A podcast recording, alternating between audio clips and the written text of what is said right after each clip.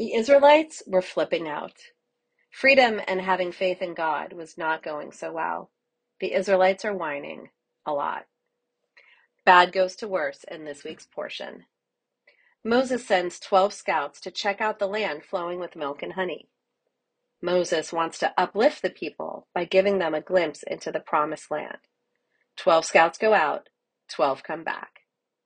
Two accountings are reported to Moses and the people. One accounting is pessimistic and causes fear and trepidation. One accounting presents a possibility for hope and faith. Ten scouts share facts, and the truth they tell leads to chaos, panic, and disbelieving Israelites. Two scouts, Joshua and Caleb, attempt to refute the accounting and offer a positive, we can do it lens through which to see the future. If the Scouts had Instagram daily affirmations and were dialed into positive thinking and were aware of their influence over the chosen people entering the promised land, perhaps they would have joined together to influence a more positive and constructive outcome.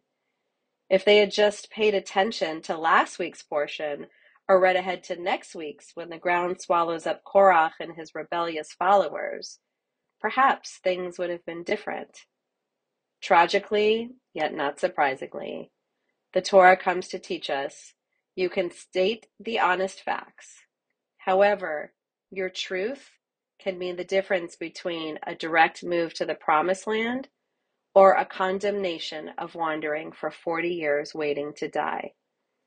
There are consequences to telling a truth which leads to negativity versus a truth which can open the doors to positivity and a direct path to the promised land. Our Torah portion this week encourages us to be like Joshua and Caleb and make choices on a regular basis to be instruments of positivity, hope, and faith. As we shift into Shabbat this week, we are invited to think about how a positive outlook and truth telling will lead all of us toward a path of positivity. Shabbat Shalom.